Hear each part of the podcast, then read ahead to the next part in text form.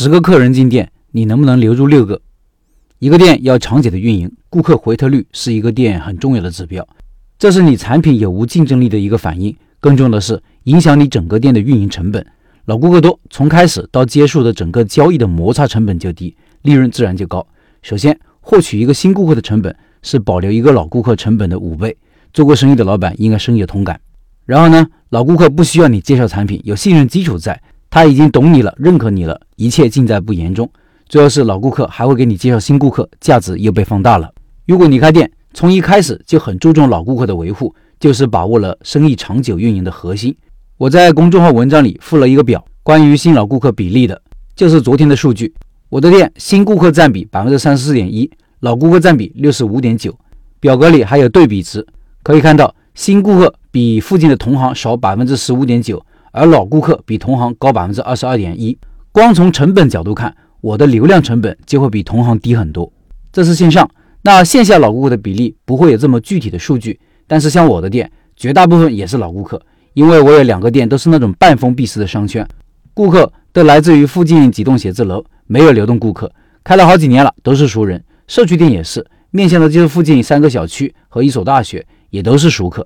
所以开店想要越来越轻松，就要做熟客生意，把顾客回头率放在长久运营的第一位置。也许早期你需要不断的宣传和推广，让更多的人知道，主要任务是增加新客。但是到了一年半载之后，你就要把重心放在如何留住老顾客身上。做好哪些事情可以留住客人呢？以我昨天文章中提到的店铺为例，根据我自己的几次体验，我在文章中提到了两点都会影响顾客的回头，一个是产品的分量问题，分量偏小。作为主食，如果女生都说吃不饱，是很影响体验的，下次就不来了。我看了一下这个店的评论。就有好些评论说到了这个问题。有位女生说，分量着实不大。一个女生如果中午当午餐吃的话，基本吃不饱。女生都这么说，男生就更加了。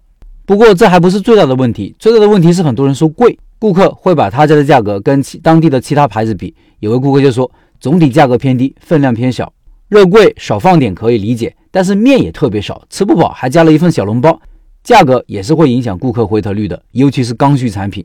价格可能比品质或者味道更重要。当然是因为分量少，顾客说贵，还是因为和竞争对手比显得贵？这种更加深层次的分析要老板自己去做。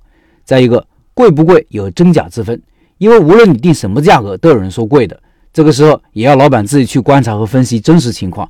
首先看店里的生意情况，如果生意好，说明大部分人还是认可的，只是少部分对价格敏感的人说贵了，价格反而很好的把这些人给过滤出去了。另外。不仅要看顾客说什么，还要看顾客做什么。有些顾客嘴里说讨厌，但是消费了一次又一次，这也许是顾客没有说实话，或者你的产品有竞争力，顾客离不开你。还有好些人说他家的服务态度有问题，服务员和顾客吵架呀，服务员爱理不理呀，说的某些话很刺耳呀，这些也会让顾客不再来。顾客的体验是综合的，有些时候一句话就把顾客赶走了。无论你前面的服务多好，你的产品多有吸引力，反正顾客就因为一件小事给生气了。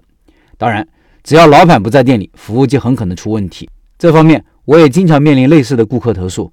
哎，说来话长，要提高服务水平，也是一个任重而道远的事情。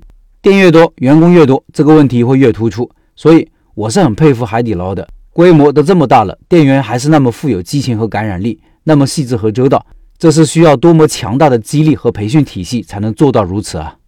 另外，我的第一个付费课程《开店选址课》在抖音上线了。音频下方有课程表，有需要的老板到抖音里购买，抖音里搜索“开店笔记”就可以找到我了。我周一周三周五星期天晚上九点会在抖音里直播，会有秒杀活动。